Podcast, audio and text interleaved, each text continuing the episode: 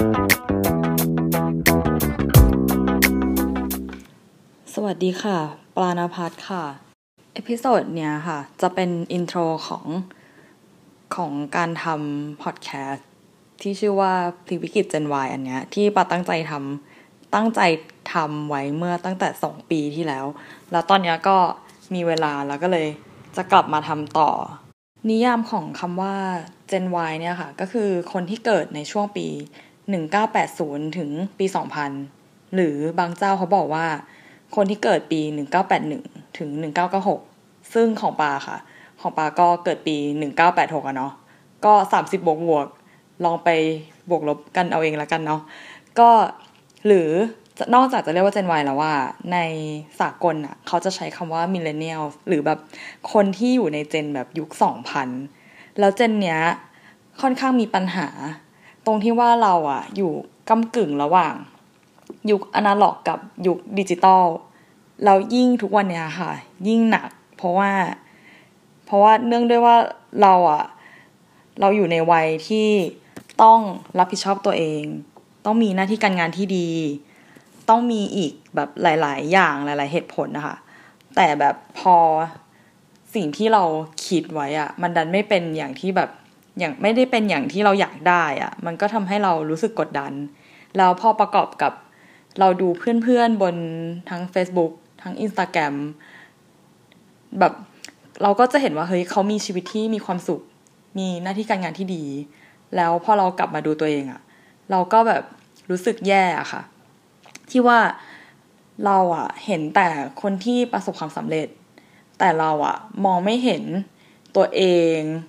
ไม่เฉพาะแค่คนในประเทศเรานะที่รู้สึกว่าแบบมีความเครียดอย่างเงี้ยต่างชาติเองอะก็เป็นอย่างในอเมริกาอย่างเงี้ยเขาก็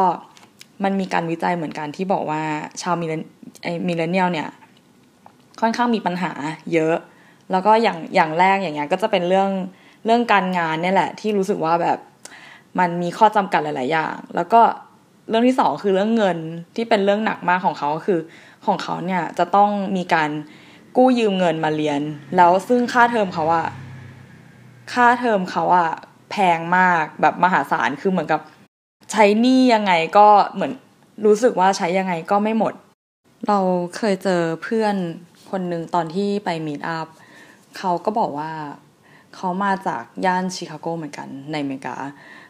แล้วเขาก็มาเป็นครูสอนภาษาอังกฤษที่โรงเรียนนานาชาติแถวแถวรังสิต เราก็ถามว่า เอ้ยทำไมเขาถึงแบบย้ายมาอยู่เมืองไทย เขาก็บอกว่าเขาเขาไม่อยากอยู่อเมริกาแล้วแบบไม่ไหวเหมือนแบบมันแพงอะ่ะเขาแล้วเขาก็เบื่อเขาก็เลยย้ายมาอยู่ที่นี่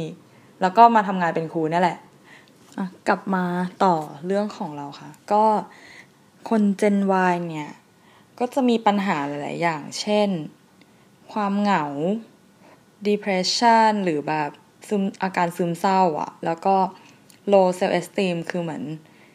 การที่เห็นคุณค่าในตัวในตัวเองอะต่ำกว่าความเป็นจริง ซึ่งไอ้ข้อหลังเนี่ย เราก็เคยเป็น แล้วเราก็เห็นเพื่อเราหลาย ๆ คนมีอาการแบบนี้เหมือนกัน คือเหมือนกับเรารู้สึกว่าเฮ้ยทำไมเราดีได้ไม่เท่าคนอื่น หรือแบบเรายังดีไม่ถึงมาตรฐานของคนทั่วไปอย่างเงี้ยปาก็เคยมีปัญหาพวกนั้นเหมือนกัน ทุกปัญหาเลยค่ะ มีทุกอย่าง เรื่องเงิน เรื่องหนี้ เรื่องงาน เรื่องความรัก เรื่องสารพัดอะทุกเรื่องอะเหมือนแบบมันถึงวัยที่แบบเราต้องรับผิดชอบอะไรหลาย ๆ อย่าง แล้วเราก็ต้องแบบถึงจุดที่ว่าเราจะต้องมีเหมือนแบบสำเร็จอะไรสักอย่างให้มันได้อะเออแต่ในวันที่มันทำไม่ได้อะมันรู้สึกแย่ไงแล้วปาก็เลยรู้สึกว่า เออ ถ้าเนี่ยวันนี้คือปาผ่าน ช่วงเวลาเหล่านั้นอะมาได้แล้ว แล้วก็รู้สึกดีกับชีวิตมากขึ้น ก็เลยอยากจะมาเล่าเอาประสบการณ์ที่ปาเคยเจอค่ะ มาเล่าให้เพื่อนๆฟังว่า ณเวลานั้นอะเรารู้สึกยังไง แล้วเราแก้ปัญหานั้นอะอย่างไรบ้างเนาะโดยเฉพาะนะ อย่างแบบภาวะซึมเศร้าพวกเนี้ย แบบคือมันอันตรายมากอะคือเนื่องจากว่าคือปานเนี่ยคนมันมีคนรอบตัวค่ะ ที่เขามีอาการนี้ แบบเป็นซึมเศร้า แล้วเราก็เห็นแล้วว่า คือถ้าเป็นซึมเศร้าเมื่อไหร่นี่คือจบแล้ว งานการนี่คือทำอะไรไม่ได้เลย ก็เลยแบบมองว่าเฮ้ยถ้าสมมุติเรารู้สึกเครียดแล้วเรารู้สึกแบบไม่ได้แก้ปัญหา ไม่แก้ปัญหาให้ความเครียดนั้นนะพอมันสะสมมากขึ้นมากขึ้นน่ะมันก็จะกลายเป็นโรคซึมเศร้าขึ้นมา ซึ่งมันจะทำให้หายเนี่ยยากมาก ก็เลยต้องหาวิธีแก้แล้วก็จัดการกับมันตั้งแต่เนิ่นๆ ตอนเนี้ยที่ปามองเห็นนะคะปามองว่า